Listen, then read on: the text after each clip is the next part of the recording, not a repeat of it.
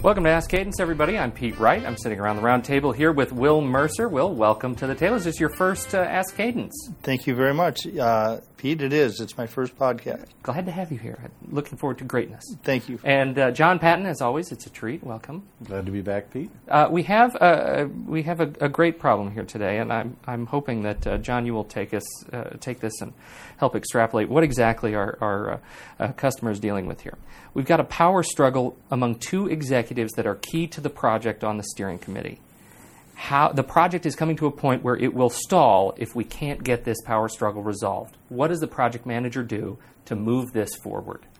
Okay, uh, thanks, Pete. Uh, I've the, this is a particularly tough um, uh, problem for a project manager because it it, it involves politics and, and building some political skill. And let's realize what we have to do here is, is not resolve the power struggle. We have to neutralize it so that it doesn't impact the project. Now, when people are involved in a power struggle, they're usually at polar extremes and they're at either or solutions. For example, uh, one of the executives may uh, have the position that the product we're developing is best um, uh, produced uh, in the United States.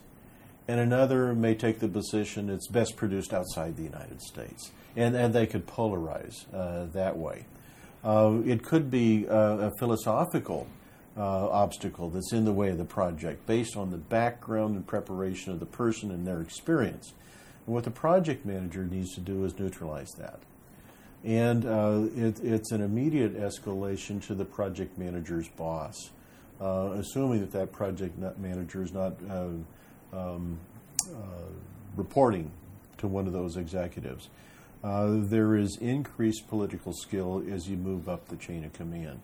But one of the things that, that we do recommend uh, is that to, to start neutralizing this power struggle, you've got to get the executives to meet face to face.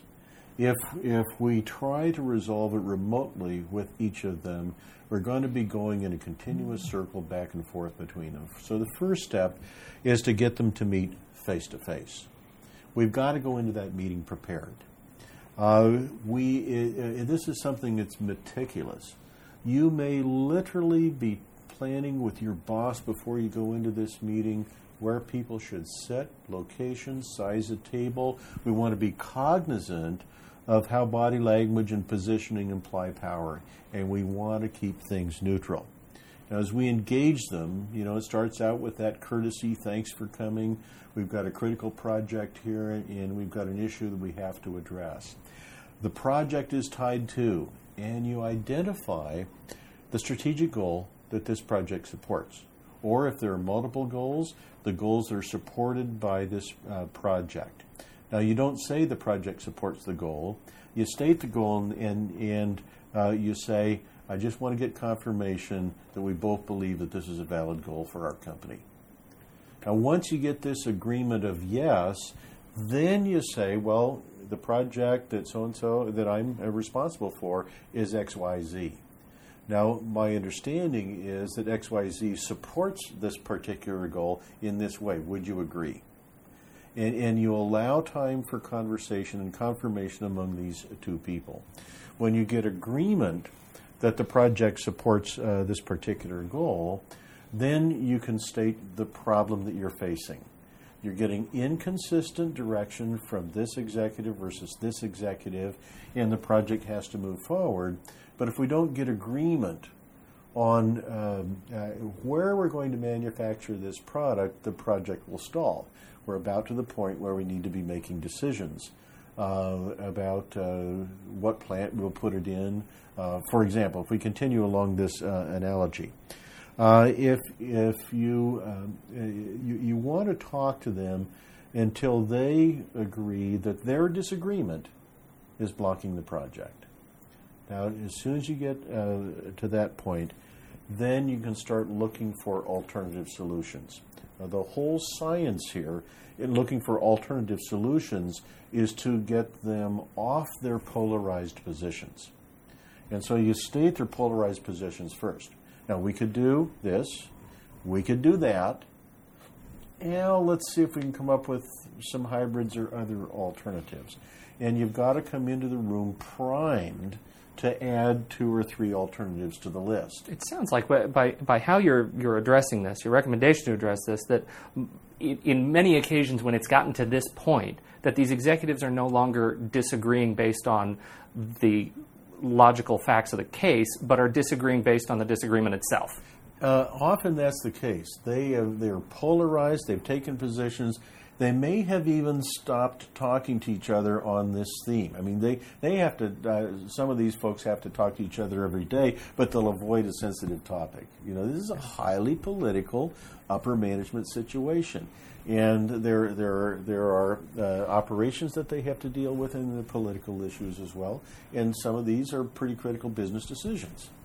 So we, we, we get them then by, by sort of priming the pump by offering two or three other alternatives to offer some alternatives. So we, we want to get them thinking in this area of possibilities. Do you want them thinking in terms of concessions? I mean, Will, what's your experience with this? Well, it seems like it's uh, very important to uh, lay some groundwork before. That's why I think that our tools at Cadence Management can really allow that. So to be able to, as John say, come back and say what we've already agreed upon and how this polarization is having an impact on our cost schedule and performance of our effort. To be able to go back and build upon what we've gotten already and get it on on top of the table and above for discussion. Having a champion of the steering committee established prior to this problem is is very helpful many times, or at least a mechanism that a steering committee can come up with a commitment to have one input to the core team. So going back to the foundation, relying on that openness and the, the steering committee champion, but once they realize that it is a problem to be giving uh, two opposing directions, and they realize that you've come as owner of the CSP, of the cost, schedule, and performance, and that you're not necessarily siding with one of them uh, on a personal point, but more how it impacts the project and its ability to contribute to the business. So the framework is not that one executive is losing something over another. It's the whole company will lose if we can't resolve this and the project stops. Well, let, us build a little more co- context here, uh, Pete, because uh, you've raised a, an, an, important word, concession, and Will has, has raised the steering committee. And, you know, I really believe that uh, the steering committee and working with the steering committee chair and discussing this at the steering committee level as a problem impacting the project and relating it to CSP is a very important first step. So, in, as I uh, stepped in here, I was assuming, you know, that uh, that this was, had really gone so far that the project was about to stop, and and, mm-hmm. and you might have even taken those steps. Um, what we're trying to move towards, let, us contrast uh, concessions to problem solving. We're trying to get them to solve the problem and not view the solution as a concession. And coaching uh, project managers in, in, in this problem solving session or going through this sequence, I've even uh, told them uh, more than once to suggest alternatives that they know the executives will turn down because that reinforces their decision making power in the meeting.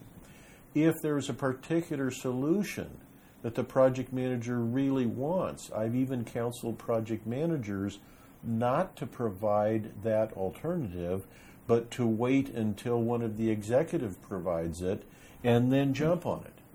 Say, wow. Now let's look a little closer at this one. It sounds like a really good possibility. So generating alternatives, and uh, whether you thought about in advance or not, when a real potential solution comes up here, then start pursuing it in more depth. Not only are you helping them resolve their conflict with each other, you're giving them power in the process. Yes. Excellent topic, gents. I hope that helps everybody. Thank you so much for listening to uh, Ask Cadence this week. Uh, join us next week, uh, uh where we will be back at the roundtable. Until then, all your project success.